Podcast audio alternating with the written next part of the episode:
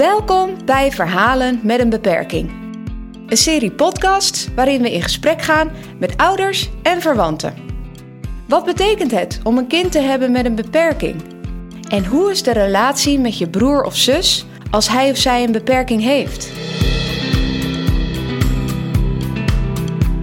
Verhalen met een beperking nemen we zonder script op, met als doel om jullie als luisteraars mee te nemen in hun leven, van tegenslagen tot blije momenten.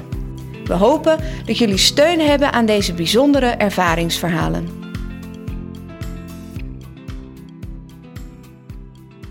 Fijn dat jullie allemaal weer luisteren naar een nieuw verhaal van Verhalen met een Beperking. Ik heb hier voor mij een vader en moeder van drie zonen, waarvan twee zonen met een verstandelijke beperking. Dat is een bijzondere situatie en ik ben heel blij dat jullie hier vandaag bij mij aan tafel zijn en daarover willen vertellen. Uh, jullie oudste zoon is volgens mij begin jaren 70 geboren. Um, hebben jullie getwijfeld na de geboorte van jullie eerste zoon of jullie meer kinderen zouden willen? Nee, dat hebben we niet. Want in het, uh, hoe hij ontwikkelde zagen wij dat wat aan de hand was.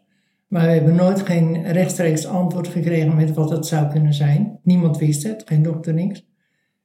En hij was 3,5 tot de tweede kwam. Daar heb ik wel over uh, gevraagd bij de huisarts van wat zijn onze kansen. En die zei van nou dit komt nooit voor. Zeker geen twee keer. Want toen was nog steeds niet duidelijk wat jullie Nee. eerste Nee, zoon nee. eh, had. Nee, ik wist helemaal niks. En eh, die is dus geboren. Ja, die brachten we ook met een week weg. Dat hij een week oud was. Toen had hij eh, niervergiftiging en eh, bloedvergiftiging. Dus dat ging ook niet vanzelf. Dat ging ook niet vanzelf. Nee, die nee. heeft vier- echt een week op sterven gelegen. En toen kreeg ik hem gelukkig thuis met 14 dagen. Ja, en toen de derde. Ik zei altijd, ja, die oudste die kunnen we nooit thuis houden. Want dat ontwikkelde zo heel anders. En ik zeg, het zou toch wel leuk zijn om voor de tweede nog een eentje erbij te hebben. Want we houden er maar één over. Niet te weten dat hij ook eh gehandicapt was. Ja, en ehm, jullie eh, oudste en jullie jongste zoon zijn allebei verstandelijk beperkt. Ja. Wat hebben zij? Ze hebben fragiele X-syndroom. Dat is later vastgesteld. Dat is pas heel laat vastgesteld. Er zijn eh, foto's gemaakt na zijn veertiende. En ik weet niet meer precies welk jaar, ik heb het wel thuis. Maar eh, die zijn toen op de foto naar Amerika gestuurd voor een, eh, groot congres van doktoren. En daar is uitgekomen dat ze fragiele X-syndroom hadden. En toen zagen we ook dat er in de familie ook meer waren. Waar ik wel mijn bedenking over had, maar ik had er geen, geen naam bij. En de mensen die ook zo'n kind hadden vroegen aan mij, wat vind jij ervan? En ik durfde niks te zeggen. Want het zijn, waren toch mijn nichten.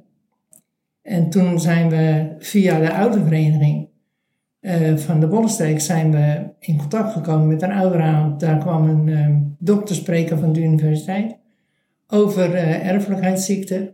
En die kwam naar me toe en zegt, ze ben u familie van, van die? Ik zei ja. Hij zegt, ze zegt, dan wil ik u zo gauw mogelijk zien met de hele familie. Toen is dat balletje gaan rollen.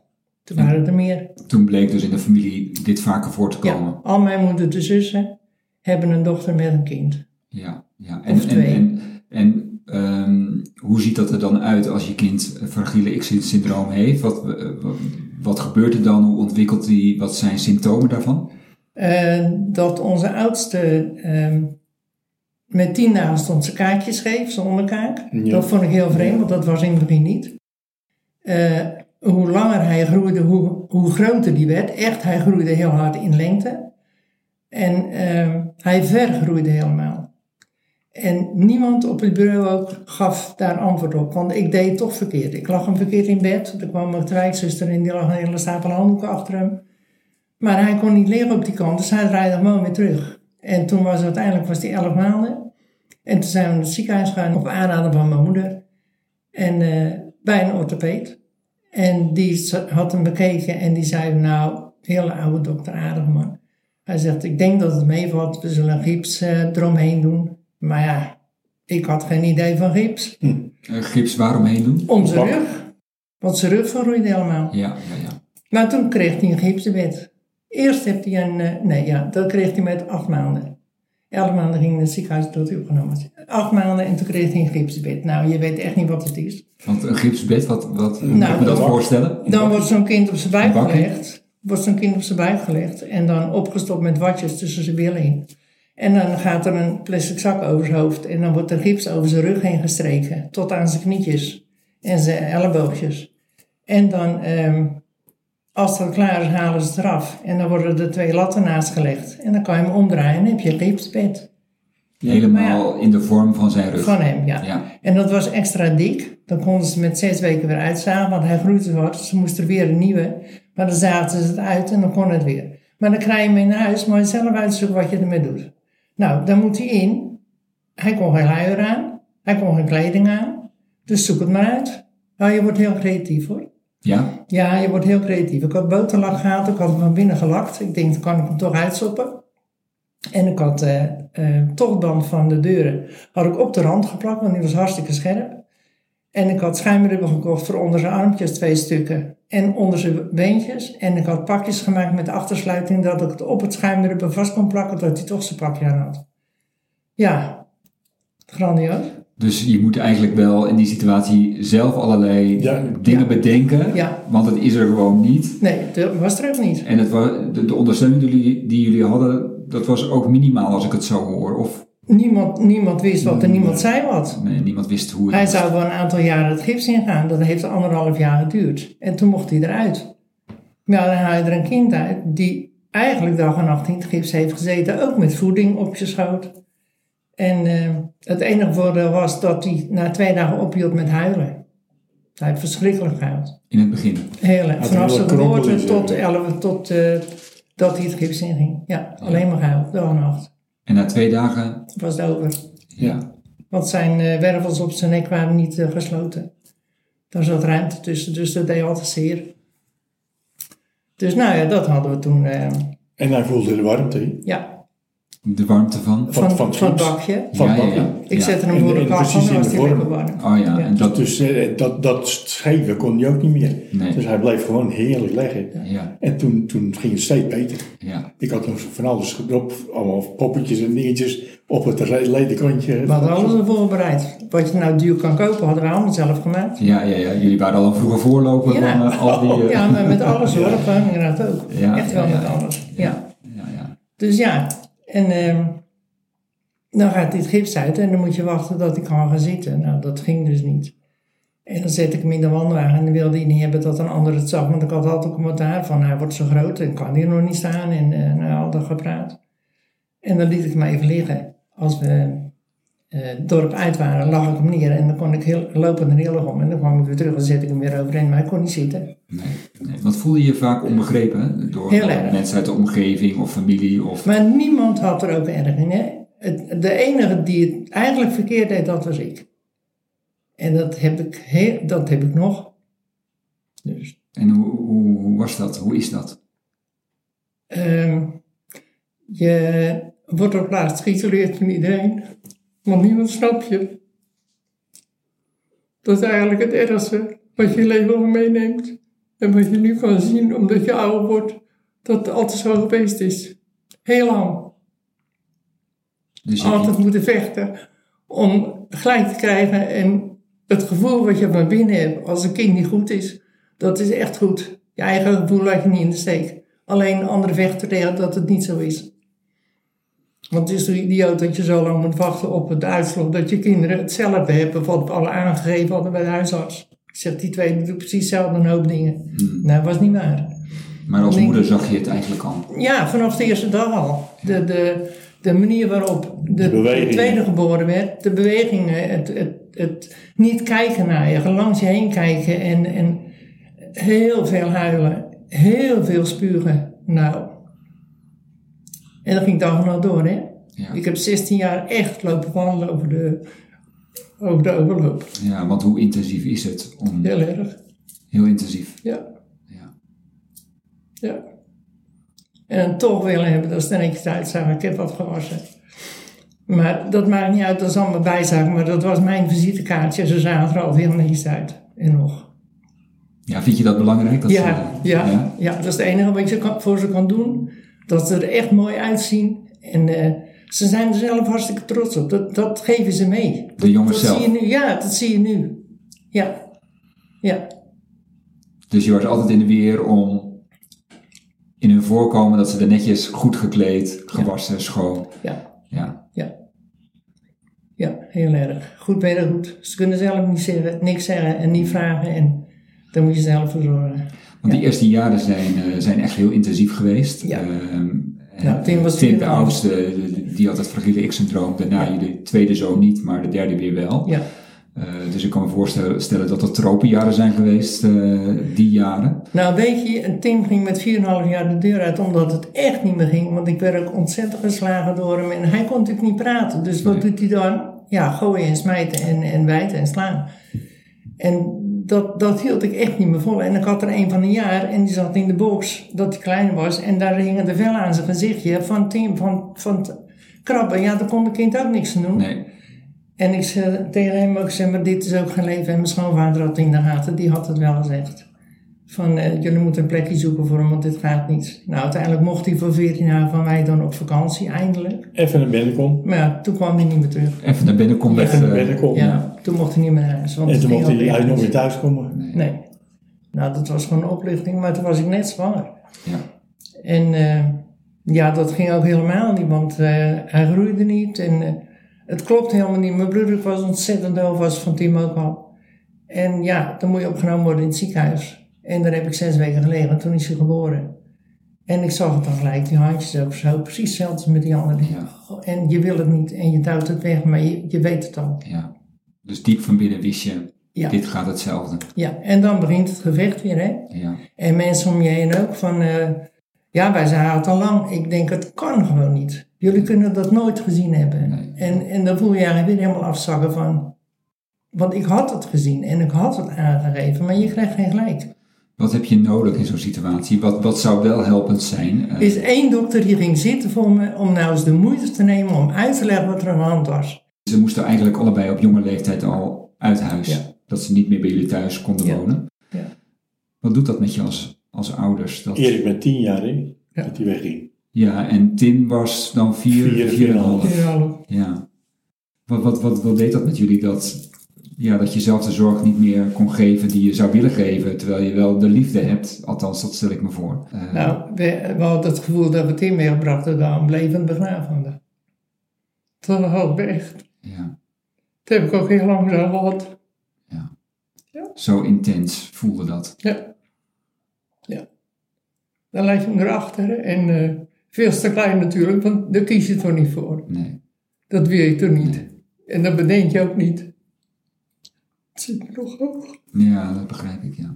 ja. Met Erik heb ik op mijn knieën gelopen. Dat ging ook niet meer. Dat ging echt niet meer. Die was zo agressief dat hij klein was. ja. Het zijn nu prachtige kerels, maar toen was het verschrikkelijk. Als ik de was buiten ophangen was, dan beet hij in mijn kuit als ik weer binnenkwam. En altijd maar huilen achter dat raam. En ik zou wel eens meer, er voor hem zitten, dat hij me kan voelen. Want het was verschrikkelijk. Op het toilet zat hij op mijn schoot. Want was hij vooral op jou gefixeerd Ja. of ook op, eh, op jou? Nee, niet op Jan. Nee, niet, Nee. niet zo heel wij. Nee, echt op moeder. Ja. Ja. Nou ja, ik kon ook het enige maar wat doen met hem. Want Jan heeft Tim nooit de fles kunnen geven, want die kon ook niet eten. Nee. En Erik heeft hij ook nooit kunnen eten geven, want hij kreeg gewoon weer terug op zijn bord. Hmm. Dus het, het is gewoon drama geweest. Het is echt drama geweest. En dat we het gered hebben, we hebben alleen maar vooruit gekeken. Ja, want het, En nog, waar haal je de kracht vandaan, zou ik bijna zeggen. Hoe hou je het vol? Of, ja, weet ik wel. ja? Ja, ik eh, naaide heel graag. En schouw die op bed lag, dan ging ik even naar boven. En dan, als ik dan weer wat moois gemaakt had, dan dacht ik, ik kan toch nog wel wat goed. Ja. Dat heeft mij altijd meegeholpen. Dat Bollepellen. Ja? Even tussendoor bollepellen. En dan zei ik tegen jou, oh, ik ga nog even een uurtje weg. Pas jij dan even op, ga ik lekker even weg. Dan was ik even weg. Even tijd voor jezelf. Ja. En dan zei ik al tegen die mensen, ga wat doen wat je ziet wat uit je handen komt. Want dan heb je nog een beetje het vertrouwen van jezelf van, ik kan toch nog wel wat wat goed afloopt. Want de rest was hier aan te baan, want je deed nooit wel goed. Dus dat is echt super belangrijk. Dat je Vind echt iets hebt wel. voor jezelf. Vind ik wel. Ja. Wat even niks met de jongens te Ja. maken heeft. Ja. Maar Het hoeft niet eens buiten de deur, maar gewoon zien dat je zelf ook nog iets goed kan doen. Ja. Al ga je een keuken schoonmaken, het maakt niet uit, maar, Ja. maar doe wat. is dat dan de zuurstof die je nodig hebt Ja. om weer verder te kunnen? Ik wel. Ja. Ja, ik wel. Ja, want ik heb echt nog veel zitten na. Ik zat, had op laatste Erik had ik na hem zitten in de kinderstoel. Toen was hij drie. En dan had ik van die grote kopspelden gekocht. En toen dacht ik, nou het enige wat ik kan doen is met een speld in zijn vinger eh, douwen. Want dat duwde nooit wat in zijn mond, want dat kon hij niet. Dat wilde hij niet. Dus ik had een speldenkussen neergelegd en dan had ik die speld opgezet. Zat hij met die speld dat spelen. Dan kon ik even doorgaan op de tafel. Ja, ja, ja. Dus Je ook kunt- daar moet je weer creatief zijn.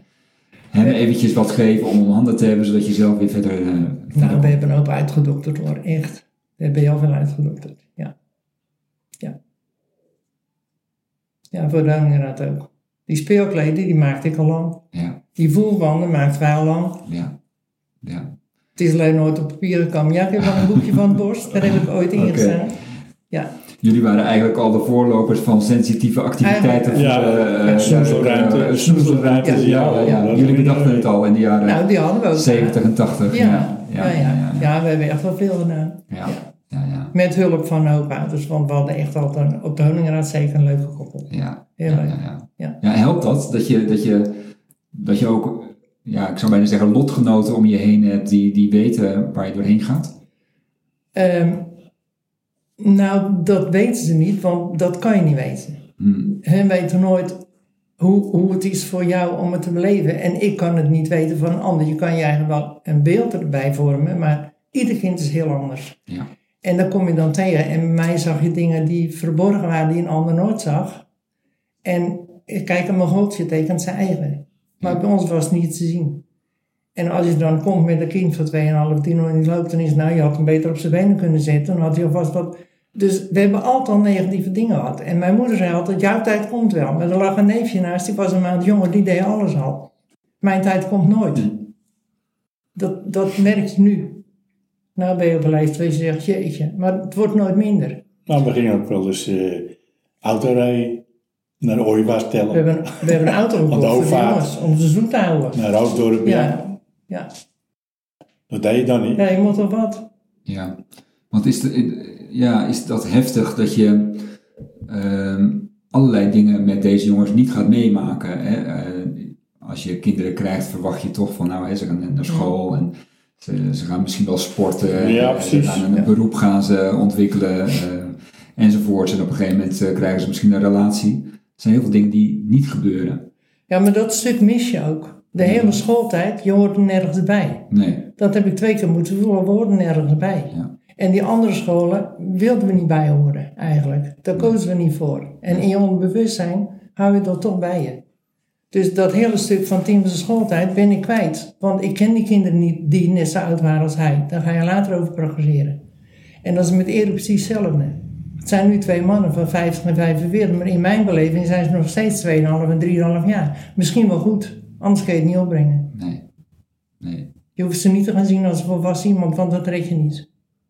En wel als ik, want vanavond gaan wij het eten, dan zitten we te eten. En als ik dan zie hoe netjes ze eten met messenvork zonder te knoeien. En dan denk ik, jongen, jongen, wat hebben we toch een hoop bereikt met jullie. Het is echt waar. Dus dat was de inspanning ook waard, als ik je zo hoor. Ja, dat, maar ik heb altijd gezegd, als we tijd van leven krijgen, eh, zal er toch een hoop eh, duidelijk worden voor ons waar we voor gevochten hebben. En dat zien we ook nu. Maar ze zijn het ook waard. Ze zijn met, met ontzettend veel liefde ontvangen.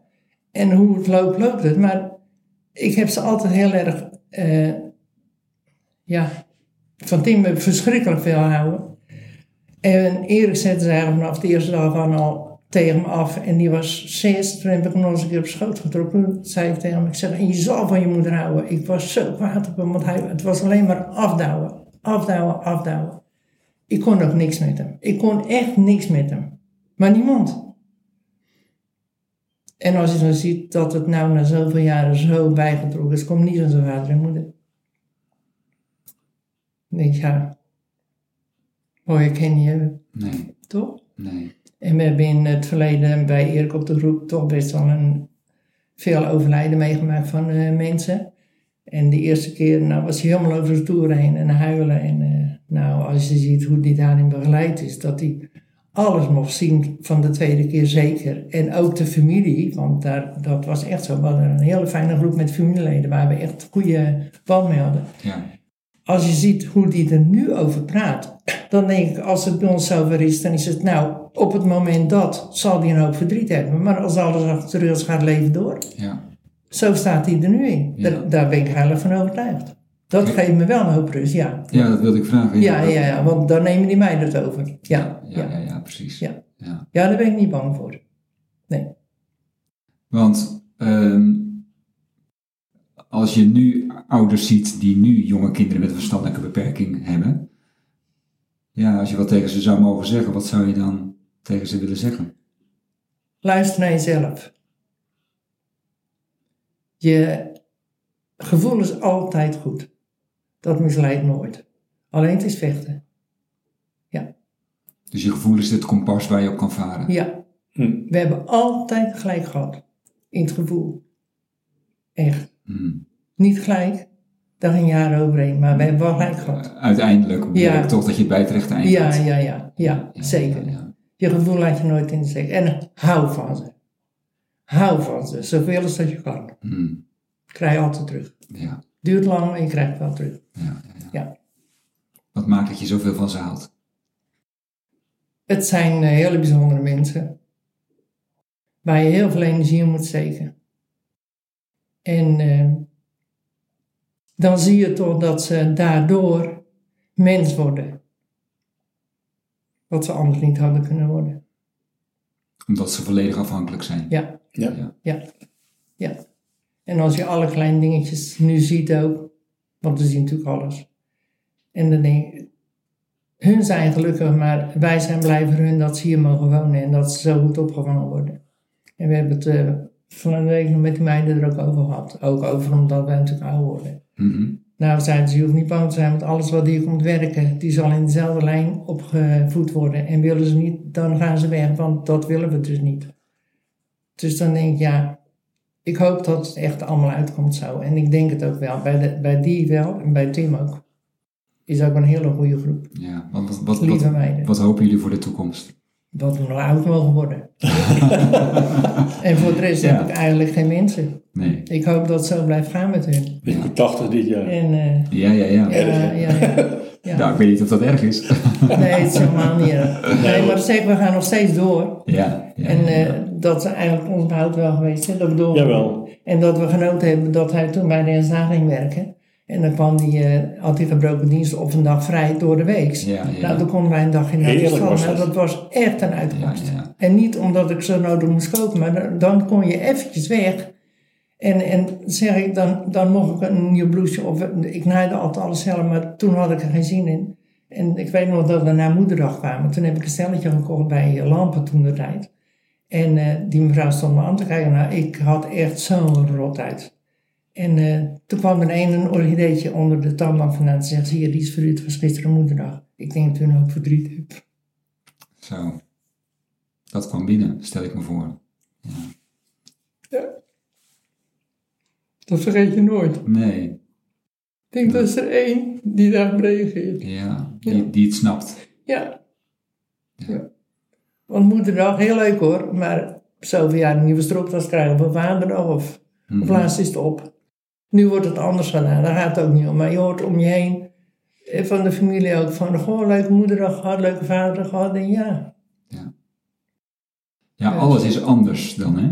Voor, er is niks gewoon. Nee, er is niks gewoon. Nee. Ja, En dat wordt het ook niet. nee. En daar moet je mee dealen en dat lijkt heel makkelijk, maar dat is niet zo. Want, want heb je elkaar hard nodig in zo'n Ja. situatie? Ja, maar je bent wel alle twee apart. Verdriet hij nooit samen. Kan niet. Dat, wat bedoel je daar precies mee? Omdat je ieder apart je eigen verdriet verwerkt. Ja, Hij verwerkt het anders dan dat ik het verwerk. ja. Dat is logisch. Ja, Ik ben er meer bij betrokken met de verzorging geweest. Jan kon het niet, buiten zijn werk om, maar kon het ook niet, want het was niet te doen met die jongens. En eh, je verwerkt het gewoon ieder apart. En dan moet je elkaar de ruimte in geven. En het is niet makkelijk. Echt niet. Maar we hebben wel gered. ja. Want is dat ook een sleutelwoord? Dat je elkaar daar ook de ruimte in laat? Dat je het Nou, op je eigen manier... Dit zeg ik nu, maar eh, met bewustzijn doe je dat niet. Je zit in, in, een, in een situatie dat je geen terugweg hebt. Dus het enige wat je kan doen is vooruitkijken. Ja, Van, nou ja, misschien is het volgende maand anders. Of misschien is het volgende week anders. Of misschien is het morgen iets anders. Morgen heb je misschien een andere dag. Dan heb jij vrij een paar uur, kunnen we dan weer wat anders doen. Zo hebben wij het overleefd, anders red je het niet. nee. Want je komt echt wel eens op het punt dat je zegt, nou pak de deurknop en ik ga weg. Gek werken van. Ja. Alleen het gehuil. Ja, Ja, dus in zekere zin ook wel overleven, ook wel samen overleven Ja. in die situatie. ja. ja, maar ook altijd als je bij, bij Erik kwam, altijd de reactie van hem als we kwamen, dat hij zo boos op me was. Dat heeft ook jaren geduurd. Hm. Alleen maar boos. Als ik binnenkwam begon hij al. Ik denk, ja, Wat heftig. ja, het is gewoon een drama geweest. Echt, als ik het nu achteraf kijk, snap ik ook niet dat we het uitgehouden hebben. Nee. Het is goed dat je het niet weet van tevoren. Niemand kan vertellen als je een gehandicapt kind krijgt hoe het gaat lopen. Dat kan ook niet. Nee. Maar het was bij ons wel heel erg heftig. Ja. Ja. Ja, en ook dingen wat je niet kon. Niet naar verjaardagen, want ik had er geen tijd voor en ik, kon- ik kon gewoon niet weg. Nou, dat is helemaal niet eh, in dank afgenomen. Nog niet. Maar ik heb een hoofd wat heel andere kant op staat. En ik kan niet eh, nog meer erbij want ik heb genoeg. Ondanks dat ze buiten wonen, heb ik gewoon de hele week de jongens in mijn hoofd. Creëer je op een gegeven moment ook een beetje dikke huid daarvoor? Dat je denkt, nou ja, nee, weet je... dikheid krijg je niet. Je Nee? bent zo gevoelig. Nee, ik niet. Oké. Ik ben heel erg gevoelig daarvoor. Ja. Ik zou het liefst de hele wereld eh, willen doen dat hun het naar te zien hebben, maar ik kan dat niet, want een ander heeft andere verwachtingen. Daar kom je nu ook achter, dat dat gewoon niet haalbaar is. Maar nee, ik ben wel heel gevoelig ervoor. Ja. En altijd gebleven Ja. ook. Ja. Ja. Maar goed, het heeft ook zijn mee kanten, want eh, we doen best wel een heleboel in onze omgeving ook nog. Buiten de jongens om. Dus we hadden nog wel een eh, gaatje om mensen die het wel leuk vinden om daar wat mee te doen. Ja. buurvrouw die alleen die komt dan een keer eten. En uh, schoonzusje die alleen zit, doen we de tuin. Als je, als je een hele mooie herinnering zou, eh, zou eh, mogen delen, waar, waar- waar, denk je dan als eerste aan? Als- eh, met betrekking tot de jongens? Je zegt van, oh, dat was toch wel een hele mooie Erik's dag. eerste communie was Ja, eigenlijk ik wel een heel eh, feest. Oké, de eerste ja. communie. Ja, het eerste, Ja. dat, eh, Die heb ik op de Gemmenschool gedaan. dat was mooi. En toen eh, zaten we in de kerk. En ehm, allemaal in het nieuw natuurlijk. Mhm. Erik had een hartstikke mooi pak, want die was nog wel een beetje stevig. Maar ik had zijn pak zelf gemaakt ook. Nou, stond zo leuk. Dus, eh, De, de pakken maakte hij ook Ik, zelf? nou ja, alles zelf. Ja, alles- ik heb alles, alles- zelf gedaan. Oké. Ja, mijn hele leven lang, eigenlijk. Ja. Tot een paar jaar geleden, toen ben ik ermee geschreven. Ja. Oké.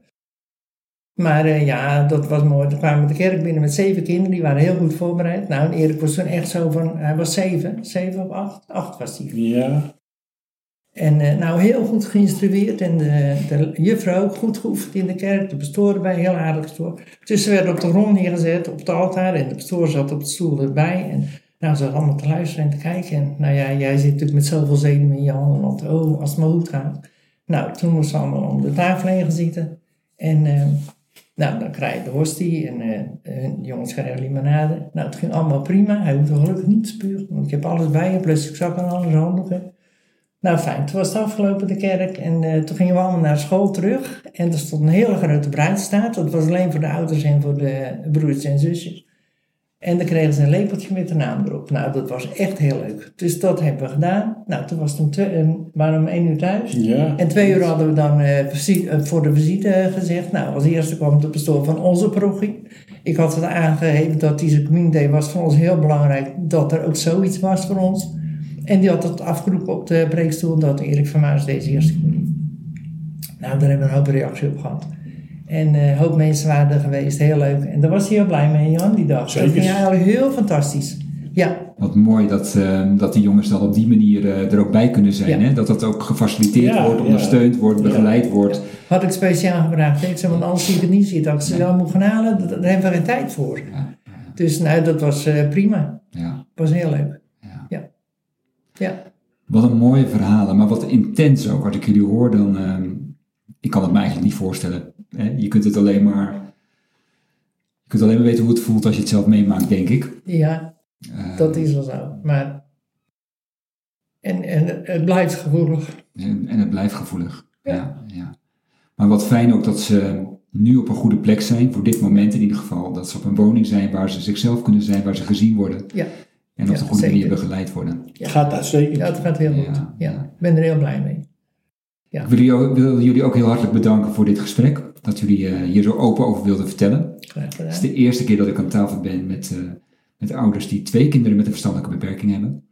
Dank jullie wel dat we even met jullie mochten meekijken voor een kort moment. En eh dank je wel voor de, voor de eerlijkheid en de openheid waarmee jullie hierover gesproken hebben. Graag gedaan. Graag gedaan.